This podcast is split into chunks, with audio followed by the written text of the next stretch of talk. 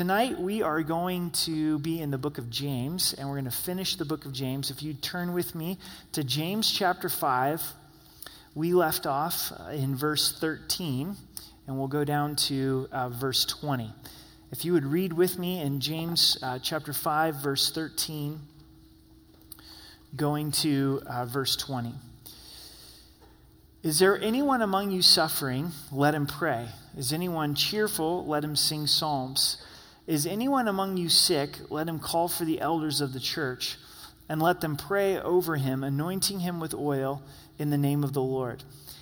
And the prayer of faith will save the sick, and the Lord will raise him up. And if he has committed sins, he will be forgiven. Confess your trespasses one to another and pray for one another that you may be healed. The effective, fervent prayer of a righteous man avails much. Elijah was a man with a nature like ours, and he prayed earnestly that it would not rain. And it didn't rain on the land for three years and six months. And he prayed again, and the heavens gave rain, and the earth produced its fruit. Brethren, if anyone among you wanders from the truth, and someone turns him back, let him know that he turns a sinner from the error of his way. Who will save a soul from death and cover a multitude of sins? Let's pray together. Father, it's not just our desire to, to know this section of Scripture academically, to understand what it means, but to apply it to our lives. And so many times we live in hiding, not being broken before you and broken before one another. And God, we just invite your presence here among us and the Holy Spirit. Holy Spirit, would you have your way? Would you begin already to soften our hearts, to convict us of sin, give us a willingness to be transparent. And we pray that what would result is that there would be healing, that you would do a work that only you can do, that we would see the, the value and the power of prayer. Forgive us when we don't believe in the power of prayer.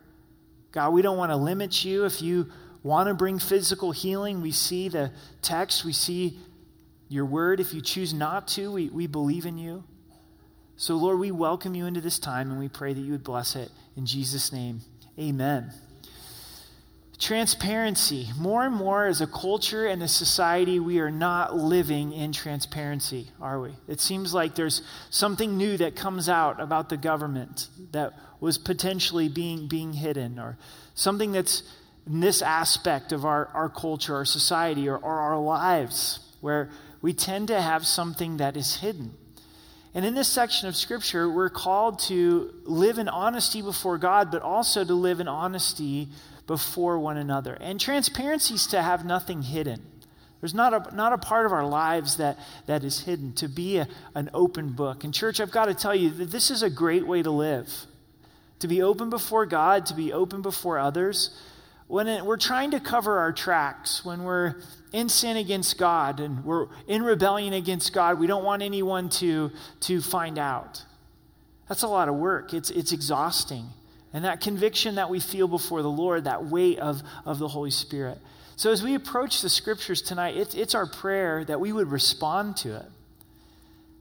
That before we leave tonight, that we would be willing to open up to another brother or sister in Christ and confess faults to one another that when we're suffering, that we would ask for prayer.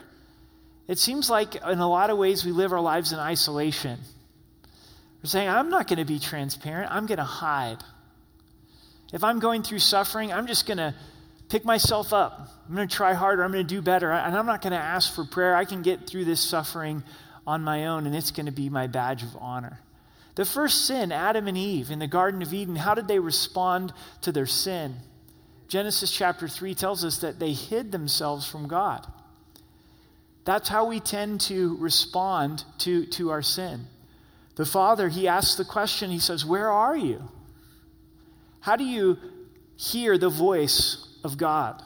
Do you hear it in condemnation? Where are you? Or do you hear a loving father pursuing relationship with a broken heart?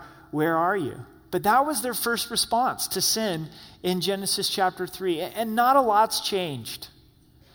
You know, if a young child does something wrong, what's their tendency to want to do? They, they want to hide what, what they've done wrong. If we've done something wrong as adults and we think we can get away with it, what's our tendency? We're going to hide that sin. And really, what God is doing is He's calling us out of hiding. He's, he's calling us into the light. And some of you already in your mind, you're starting to argue and you're saying, well, why do I have to confess to another brother or sister in Christ? Isn't it God who forgives? Doesn't the scripture say, if we confess our sins, that He is faithful and just to forgive us of our sins and cleanse us from all unrighteousness? You're right, 1 John 1 9.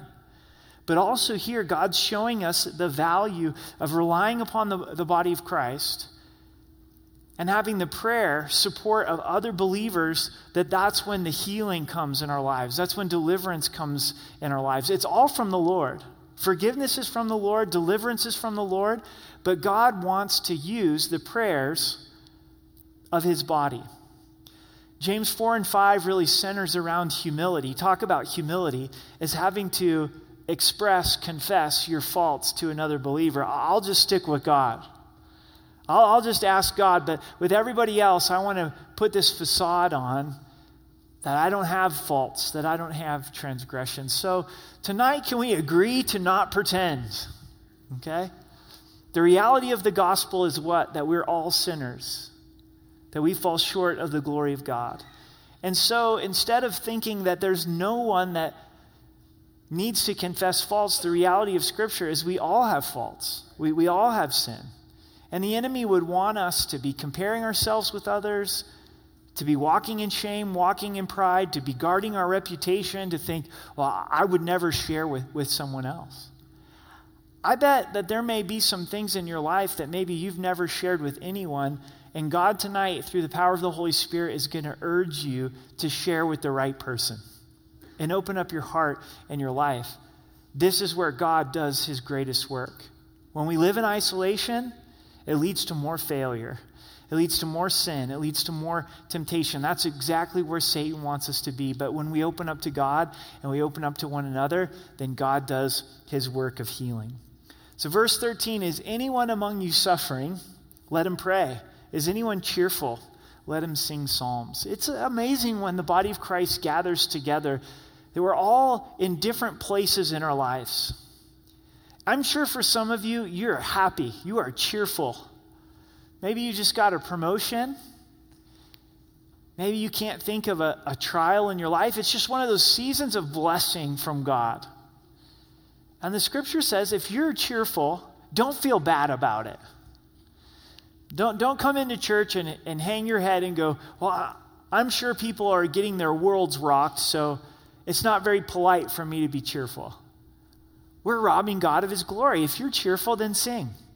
Then sing to the Lord with the joy and the gratitude that's in your heart. God is glorified in your thanksgiving. In Ephesians 4, verse 32, it says, Speaking to one another in psalms and hymns and spiritual songs, singing and making melody in your heart to the Lord. And if you're suffering, then pray crying out to the Lord from the depths of your heart. The scripture is filled with people that are broken over their own sin, broken over their circumstances, and they give it over to God and they pray. I was talking with a man in our fellowship. He's been a friend for a long time, and this year he celebrated his 90th birthday. He's been walking with the Lord for, for a long, long time.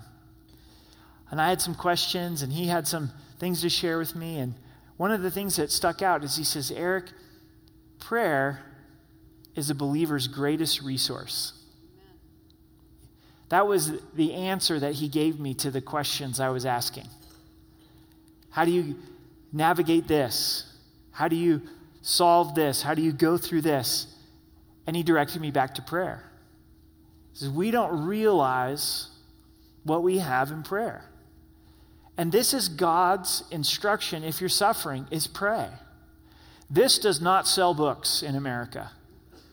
Right? We want to analyze the problem, we want to figure out how we're going to fix it. And there's some value to those things, but secondary to going to the Lord in prayer. Finding refuge in Him, crying out to Him. And what I like about this is it, it doesn't categorize the suffering. It may be financial difficulty. Go to the Lord in prayer. Maybe challenges in relationships, go to the Lord in prayer. Maybe physical challenges, struggles with sin. It doesn't matter. Whatever the suffering is, go to the Lord in prayer. He's listening. He's your, he's your loving Father. He's not a respecter of persons. Because of the blood of Jesus, the death and resurrection of Christ, we have open access into the very throne room of God. What if you had an audience with people that you were convinced could do something about your problem? They had the wisdom, they had the life experience, they had the financial resources. Would you take advantage of that audience? How much more so with God? We get to come into his presence. If you're suffering, pray. And if you're cheerful, then sing. And guess what? These two can coexist together inside of the body in unity and not be in competition. We can share space together. Why? Because as a body, we weep with those who weep and we rejoice with those who rejoice. So even if we're in a time of suffering and somebody else is in a time of blessing, we don't get jealous. We don't go, oh man, I wish that I could be experiencing the blessing. From the bottom of our hearts, we go, I'm so excited for you. Man, I rejoice with you. God is good. And then if we're in a time of rejoicing, we weep with those that weep, don't we? We don't try to fix it. We don't try to solve it. We just sit there and say, you know what? I'm going to weep with you. And aren't you thankful that we're not all sad at the same time? you know? That, that would be a, a bummed out church, wouldn't it? So it's appropriate that some would be in a season of blessing and others would be in a season of suffering, and both have their, their value. The third question, verse 14, is anyone among you sick? It's interesting that this word sick in the Greek, it literally means to be weak or to be weary. There's times in the New Testament where the same Greek word is translated to describe physical ailments, infirmities in the Gospels. But then in the book of Acts, the same Greek word is to describe being weak in faith. So, this word sick is encompassing a lot from the original language. Yes, it is physical illness, but then it can be absolutely being weary and be wore out. If you come tonight and you say, Man, I am just weary, I am weak, I am tired, I feel like giving up, guess what? The next following instruction is for you. Or you might be saying, You know what? I am sick. You know, I, I have this chronic pain in my life, or I, I caught a cold. What, what are you doing at church when you're contagious? No, I'm just joking. just teasing. Right? Could be something big, something small, cancer, Parkinson's. You, you fill in the blank, physical or internal, weak. That's what it's speaking to. What are you to do? What am I to do? We'll all be in this place at different moments in our lives. Let him call for the elders of the church and let them pray over him, anointing him with oil in the name of the Lord. Calling for the elders in those moments of weakness, in those moments of physical ailments. Notice that it is elders plural. It's not one singular elder that has the gift of healing that then's prom- propped up saying, Ooh, you, you, you need to have Pastor Bob pray for you. Because when Pastor Bob prays for you, the holy healing anointing comes out of Pastor Bob and, and you're healed. Why would God say get elders plural? Because elders are praying together, and if God chooses to heal, who gets the glory? Not a particular elder, but God gets the glory. So it is important. I know it seems like a small detail, that every detail is important in Scripture. You know, get two or three elders together and ask them to anoint you with oil to, to pray for you. Now, what's the anointing oil? Maybe you're new to the scriptures. You're like, this church is getting weird. You know, I don't want anybody putting oil on me. Is it coconut oil, avocado oil? I mean, olive oil? Does it have to come from Jerusalem? Is it motor oil? What's the kind of oil here that they're? Well, we don't want to tell you. You, you got to figure that for yourself. no. It's not the kind of oil that matters, and that it's not for a medicinal purpose. It's not that this oil is going to heal you when it's been placed on you, but oil in the scripture is symbolic. When you look in the Old Testament, when an individual was being separated, consecrated for the work of God, they would be anointed with oil. And in fact, it would be poured over their head. And for men, dripping down their beard. And it was saying that their life was belonging to God for God's service, but also it represented the Holy Spirit. The oil pointed to the work of, of the Holy Spirit. I believe that this is put in here in Scripture to be practical, to, to test our faith a little bit, to say if we'll take that practical step of faith to ask to be anointed with oil, if elders of churches will, will take the time to anoint with oil. So, how does this work at Rocky Mountain Calvary? You've often seen at the end of services that the pastoral team and ministry team is, is available here in the front for those that would like to receive prayer. At any time you see us, you can ask us, hey, I'm weak, I'm weary, I'm wore out. Could I be anointed with oil? Absolutely. Here, I, I got this diagnosis. I've, I've got this sickness so I can't shake. Could could I be anointed with oil? And we'll take a little drop of anointing oil, put it on your forehead or on your hand. We're not going to dump it and give you greasy hair and all, the, all those type of things to be obedient to, to God's word, to lift you up to the Lord and ask that God would work in your life. Don't ever let anybody charge you money for this. You know, if you're if you're watching TBN, you may want to just stop watching TBN. But if you're watching TBN and there's some preacher on there that's saying you get the holy anointing oil, you're guaranteed to be healed, send in your 99.99 that's tax deductible gift and you'll get this special oil Never mind. Don't ever let somebody try to, to, to rip you off. The churches should pray for you and anoint you with oil in God's name. In verse 5, and the prayer of faith will save the sick, and the Lord will raise him up. And if he's committed sins, he'll be forgiven. So that prayer is to be in the name of Jesus, in the character and the nature of Jesus. It's to be the prayer of faith, and God says that it'll save the sick, and the Lord will raise him up. Now, is this a guarantee that every time somebody is anointed with oil, that they're physically healed in this life? No, it's not. It's not a guarantee. We know that we're instructed to pray according to God's will. So, pastoral leadership, elders of churches, individuals, all of us, when we're praying, we should be praying for God's will. Lord, is it your will to heal this person? If it's your will, would you please heal them? Are there places in Scripture where God chose not to heal? Yes. In 2 Timothy 4.20, a man named Trophimus was sick in Miletus. Trophimus is sick in Miletus. And then in Philippians 2, Epaphroditus was ill and almost dead, and he was visiting Paul. Paul himself had a thorn in the flesh in 2 Corinthians 12 that God chose not to remove. What we've seen in this particular church family is as we've anointed people with oil, that sometimes God has chosen to heal supernaturally. But then there's other times where God has chosen not to. And then sometimes God gives the ultimate healing and takes somebody to heaven. Do you know that's the ultimate healing?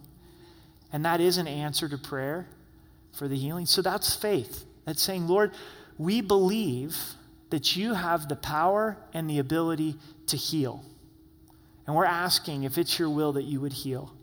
But also, Lord, we trust that if you choose not to heal, that you have a plan. Remember Shadrach, Meshach, and Abednego? We studied it a few weekends ago. We'll pick it up again this weekend. They stood up to Nebuchadnezzar and they said, What? We believe God can bust your chops. We believe that he can deliver us from this fiery furnace. But if not, we trust him. But if not, we trust him. That's the, the prayer of faith. The end of this verse is interesting. It says, if, if he has committed sins, he will be forgiven. This is a big if here. You'll come away with a wrong understanding if you think all illness or all weariness is a result of sin. That's not always the case. The rain falls upon the just and the unjust. Sometimes people just get sick. These bodies were not meant to last forever. They're going to decay, they're going to go from a state of order to, to disorder. But are, there are times where physical sickness or weariness could be a result of sin. In Mark chapter 2, we see a paralyzed man being lowered from the roof. Jesus looks at the paralyzed man and he says, Son, your sins be forgiven you. His greatest need was for his sins to be forgiven, not to be healed from being paralyzed. God ultimately healed him as well. Sometimes God, in His love and His wisdom, will do things to get our attention because of our sin. And it may involve our, our physical beings as well.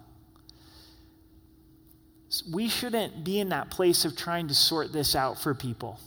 You know, we shouldn't be stamping on people and saying, oh, the reason you're sick is because you're in sin. The Holy Spirit's alive and well. Holy Spirit's going to clearly communicate to somebody. And be really careful Satan loves to use the scripture to condemn. Some of you right now are going, oh man, I, I made a mistake 15 years ago, and now I, I have this chronic thing going on in my body. God must be punishing me because of my sin. We know that God corrects because he loves us, and a loving father clearly communicates why he's correcting. So, so, so God's going to make it really clear if there's sin in our lives and that's resulting in the illness. Are we loud and clear on this? So sometimes illness can be a result of sin, but not all of the time. And the Lord's going to clearly communicate that. In verse 16, confess your trespasses to one another and pray for one another that you may be healed. The effective, fervent prayer, or the earnest and persistent prayer of a righteous man avails much. Confess your trespasses to one another. Pastor Rafa did a great job this weekend teaching about the one another's in the Bible. And he really challenged us, yes, to have a heart for the community and for the nations and to make disciples, but also to make sure that we're loving one another, serving one another. So, part of our relationship with each other as brothers and sisters in Christ is to confess faults, trespasses one to another. The word confess, it means to agree with or to profess. So when we confess to God, we're agreeing with God, saying, God, this is sin, this is wrong. I realize that this breaks your heart. When we confess to one another, it should look something like this. You know, this is a sin in my life, this is a fault in my life and briefly describe it, would you please pray for me? We're not at this place of brokenness if we're making excuses. You know? Well, the reason I'm this way is because so and so. No, this, this is, I've got to own this. I got to do that hard work of, of looking to the Lord and confessing that fault one to another. In Proverbs 28, verse 13, it says, He who covers his sin will not prosper, but whoever confesses and forsakes them will have mercy. So if you cover your sin, if you cover your trespasses, it's never going to work out. But if you confess and forsake, so important to forsake that sin, guess what? You'll have mercy. What would you like? Door number one, mercy. Door number two, will not prosper. I'll take door number one. But it's very painful, isn't it? It's very, very painful. What would motivate us? What would, what would move us to take this step of faith to be honest with another brother or, or sister in Christ? And I believe that it is conviction over sin. I want you to turn with me back to the book of Ezra in the Old Testament, Ezra chapter 10, and we see a wave of brokenness coming over God's people. So Ezra's in the Old Testament. It's after 1st and 2nd Kings, 1st and 2nd Chronicles, Ezra 10, verse 1. To paint the picture a little bit, the children of Israel had been in captivity for 70 years because of their idolatry. God opened the door for them to come back to Jerusalem and build the temple. The wall hasn't been built yet around the temple, the temple is completed we see Ezra's leadership, and the children of Israel are already starting to engage in sexual sin. They're already starting to marry other nations that didn't serve the one true living God. And their pattern is is once they started to marry people that didn't serve the one true living God, they went down this road of, of idolatry. Now try to put yourself in Ezra's shoes. He sees what sin costs them. He knew the pain of captivity. He knew the joy of seeing the temple being rebuilt. And now he's watching Israel go down that same path once again. And let's go to chapter 9, verse 3 first, and then we'll get to chapter 10. When he hears of this sin, when he hears of this trespass, in verse 3 So when I heard this thing, I tore my garments, my robe, and plucked out some of the hair of my head and beard and sat down astonished.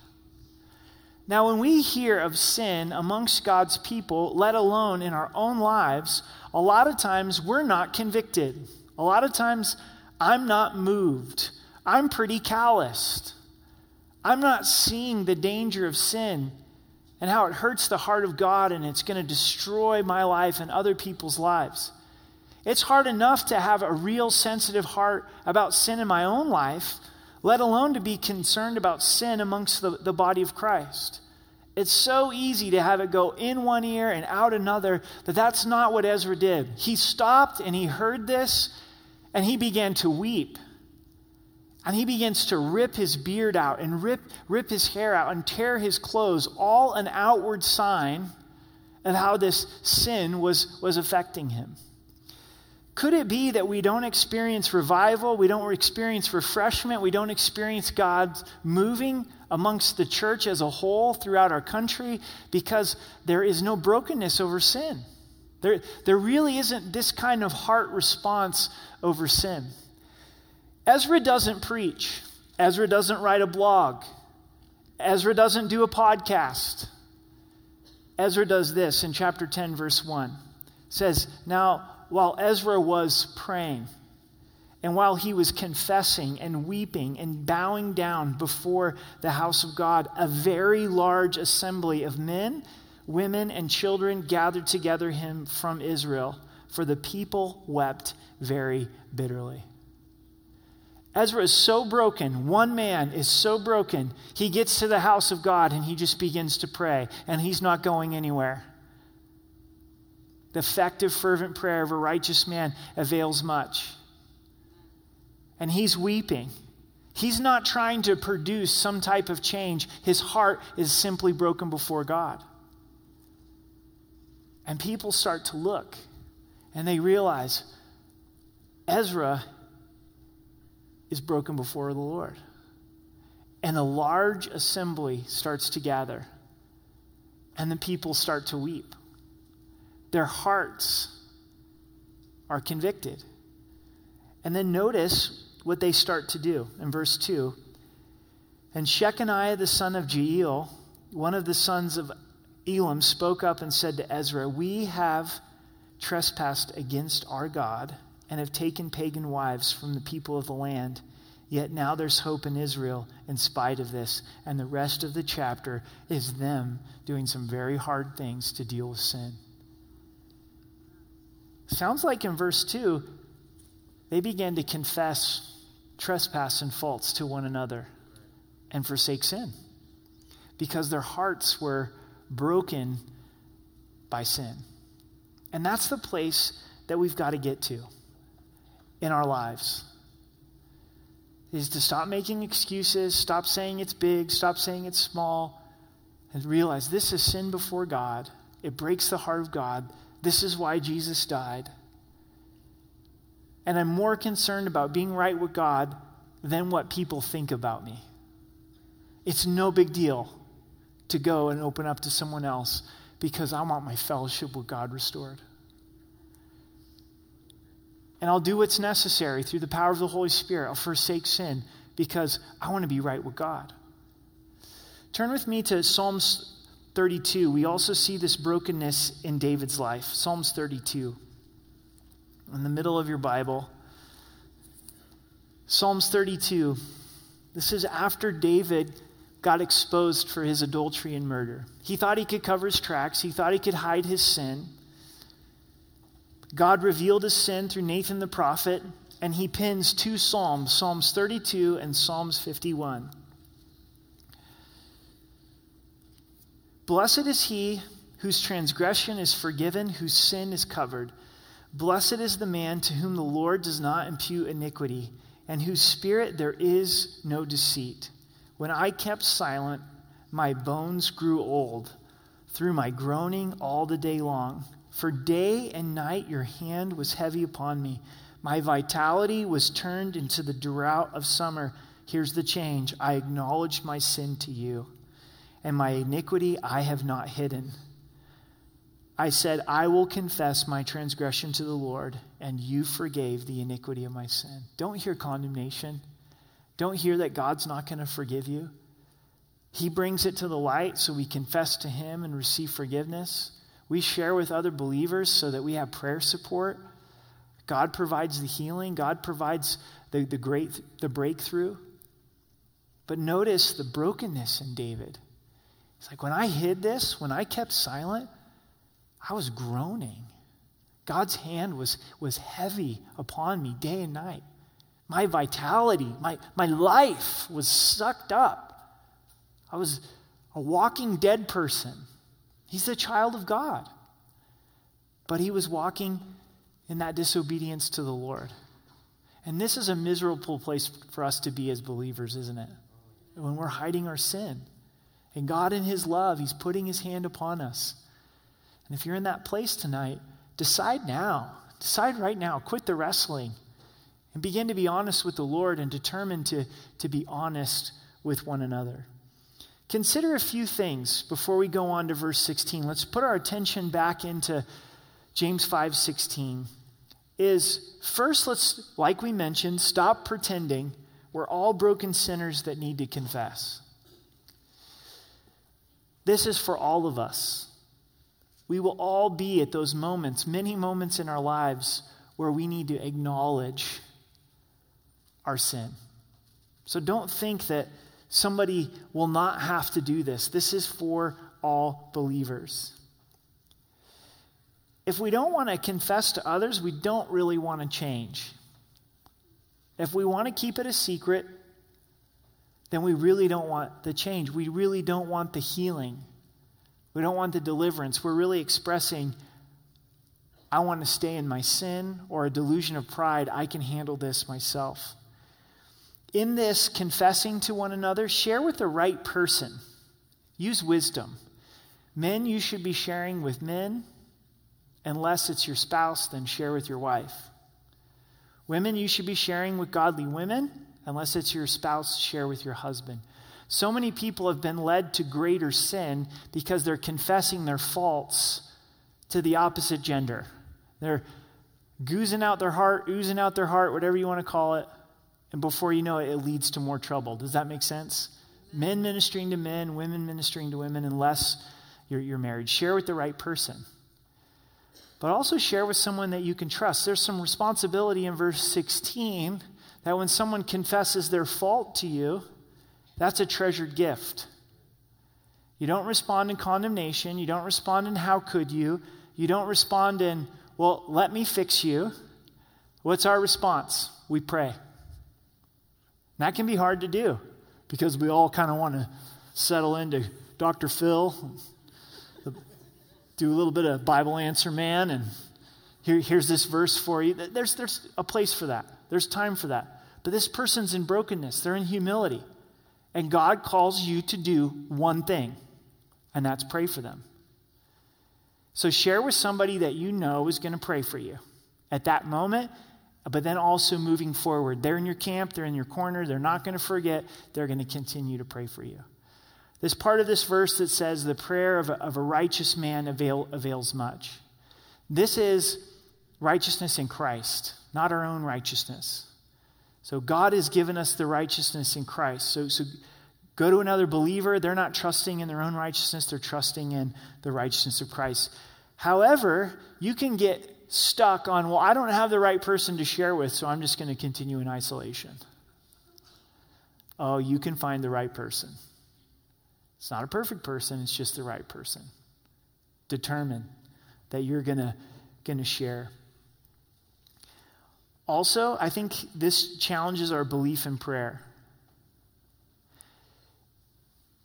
Do I believe that there is value in having another believer or two, or three or four or five, praying for an area of sin or struggle in my life. I don't know about you, but God is so faithful in this. When we humble ourselves, confess before God, confess to other believers, many times there's a great work that happens in that process. And to know I'm not alone in this. And I have people that love me and care for me, and they are praying for me. It's so much better than isolation, but it challenges our view of prayer. Do I really believe that it's going to make a difference? Is there maybe a work that I'm missing in my life because I haven't asked for prayer? It's very difficult to ask for prayer, it's very difficult to confess faults. And maybe for some of us, you go, you know, I've done this. There's this particular struggle in my life, and I've confessed it to others and they are praying for me, but I still don't have complete breakthrough. And there's times that I still fail in this area. You do not know what your life would look like if you never confessed it and you never asked for prayer. It, you really don't know. If you continue to hide it, not share with anybody, that sin monster would have just continued to grow worse and worse. There's free refills on this verse. You know what I'm saying? You know, it's, it's not like you just struggle in one area and fall in that one area one time and confess it, and you're like, well, now I'm good to go until I get to heaven, right? You, you might, we might be confessing a fault in this particular area many, many times in our lives. I personally think this is, makes for a really healthy church and a really healthy family. If you can have the humility to go to your church family and your biological family and say, you know what? Would you please forgive dad? I just lost my temper. And I am sorry for that, and I'm not going to make excuses for that. And would you please pray for me? That's a healthy way for kids to grow up. The Christian life is not that you never make mistakes. And if we don't have humility as parents to, to own our mistakes even before our kids in an appropriate level, then they're going to think, well, if I can master Christianity, then I'll never make a mistake. Our church is strong and will be even stronger if we can allow the Lord to break this pretense of don't ask, don't tell. Don't ask me how I'm really doing. And I'm not going to tell you how I'm really doing. I'm going to be open, I'm going to be honest. The people of God, God's church, the ecclesia, is a place that we can, with one another, confess our faults and know that we're going to pray for one another and see God do that healing work. The example is Elijah in verse 17. Elijah was a man with a nature like ours, and he prayed earnestly that it would not rain and it didn't rain on the land for three years and six months. This is 1 Kings 17 through 19, and I love that the scripture says Elijah was just like us. He had a nature just like us. He wasn't an avenger, he didn't have some special abilities, he wasn't Captain America or any of that stuff. He was a normal guy that had a sin nature that loved sleep, right? What's the enemy to prayer? Sleep. I'm really intending to pray, but then I fall asleep.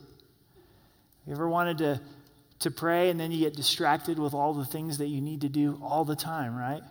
It's so difficult to pray because the enemy knows how powerful it is. And, and Elijah, he had all those same struggles, but he pressed through. He prayed faithfully, he prayed persistently, and God stopped the rain for three years and, and six months.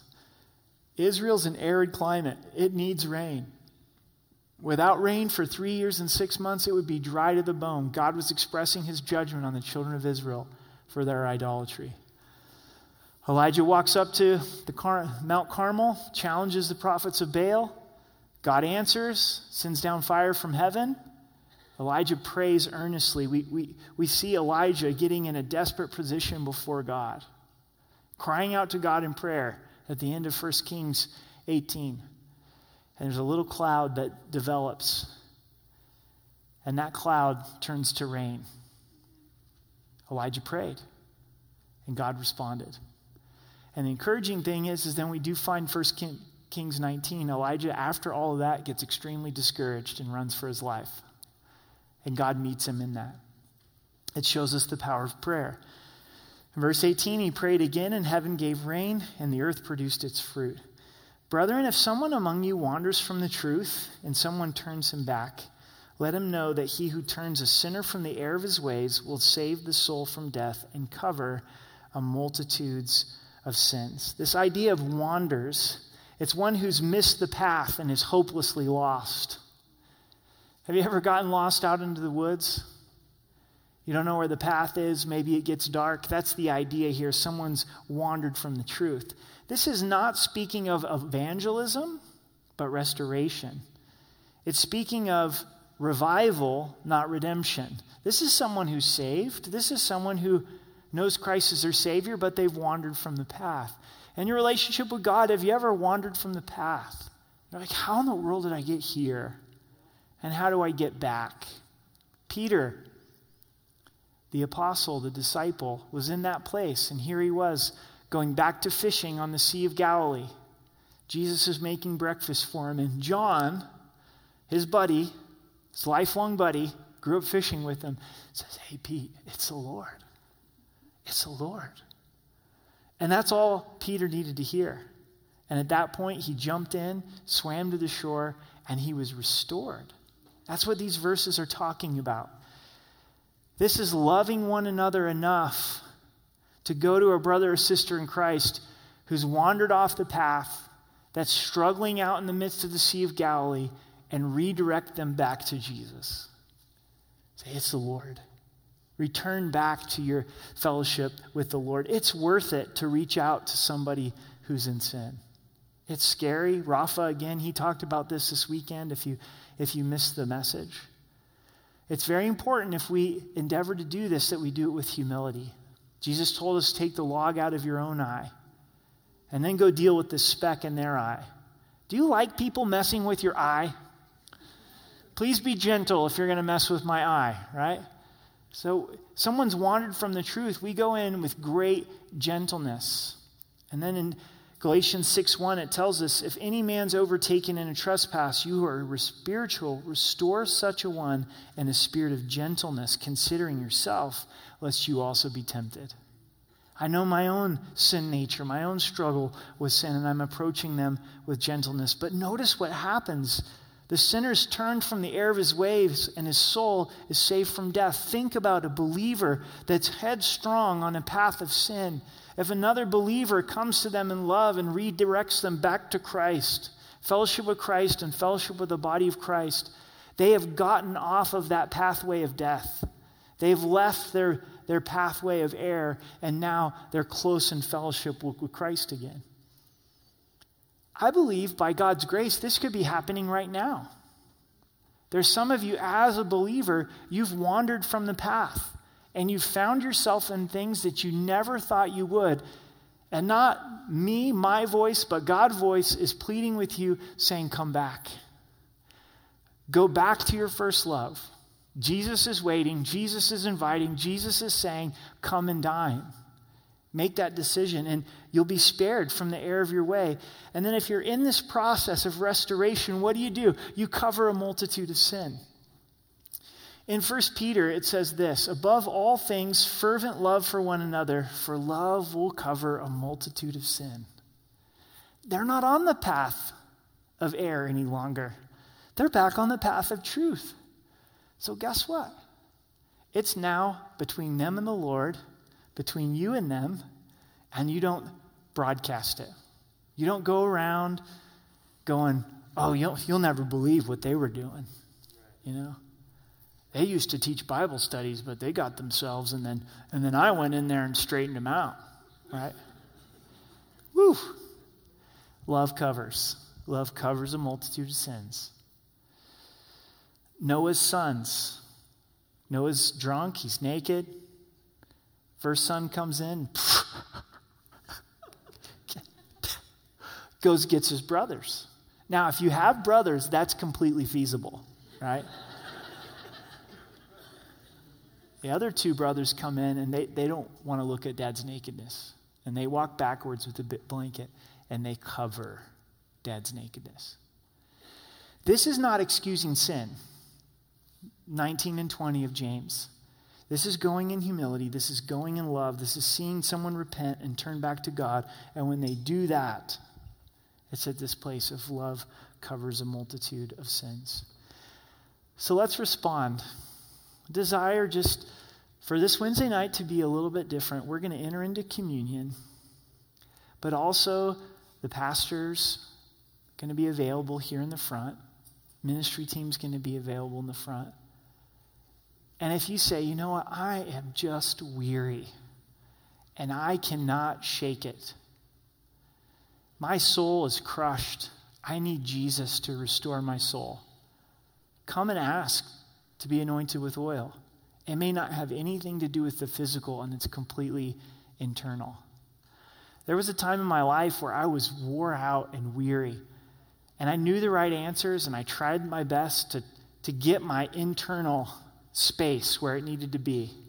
And I would for a moment, but then I would slip back into this discouragement and weariness. And ultimately, it was only the Lord that, that could, could bring me out of that. And that's humbling, isn't it? That's not a fun place to be in because we like to think of ourselves of I can get myself out of, out of this discouragement. And you may be a leader here at Rocky Mountain Calvary. You may be strong, and people look at you at being strong. But again, this is being real. And you're saying, I'm weary. Come and receive prayer. Ask to be anointed with oil. Maybe you're sick. Maybe you're battling cancer. And you want to be anointed with oil. We don't know what's going to happen, but we want to be obedient to Scripture. But then, probably the most difficult is if you're in a place where you know you're in sin. You know you're in a trespass. And as we read the book of, of Ezra, you started to feel that stirring of the Lord. And there was some softness there. And God was beginning to take that hard heart, cause it to be of flesh. And the whole service, you've been wrestling, and you're saying, I'm not going to tell anybody. This was, this was a good message. I get it. But God and I can solve this one. And I, I, am not going to confess my, my fault. And I would encourage you to respond. Come down, find somebody on the ministry team. Don't have to go into a lot of detail. Say, This is where I'm at. Would you pray for me? No one's going to condemn you. No one's going to counsel you. No one's going to recommend books at this moment. They're going to pray for you. Maybe you need to turn to somebody sitting next to you. Let's allow, by God's grace, the sanctuary to become a place of ministry. And you, you turn to someone next to you and you say, You know me. I know you're going to pray for me. Here, here's my fault. It may be pride, it may be lust, it may be sexual sin. It doesn't matter what the sin is. What matters is that conviction of the heart. And I can guarantee it's going to be worth it. Now, I think this is a first, but I also want to give you permission and blessing to use your phone during church. You may have a really good friend that you can reach through text. And as we go to worship, I want you to text them. Because they're your John, they're your James, they're your you've walked life with them. But don't wait. That's the important thing. Because if you're like me, by the time you get in your car and go to sleep tonight, you'll talk yourself out of it. You're like, that confession stuff, that's for the birds. That's like getting a root canal. I'm not going to sign up for that. You know? So respond to what God's doing in, in your heart and life. Let's not be in a hurry. Ministry team, pastors, elders are going to be available. Take advantage of it. Respond to what God's doing in your life. Let's trust His word. Let's stand together and let's pray.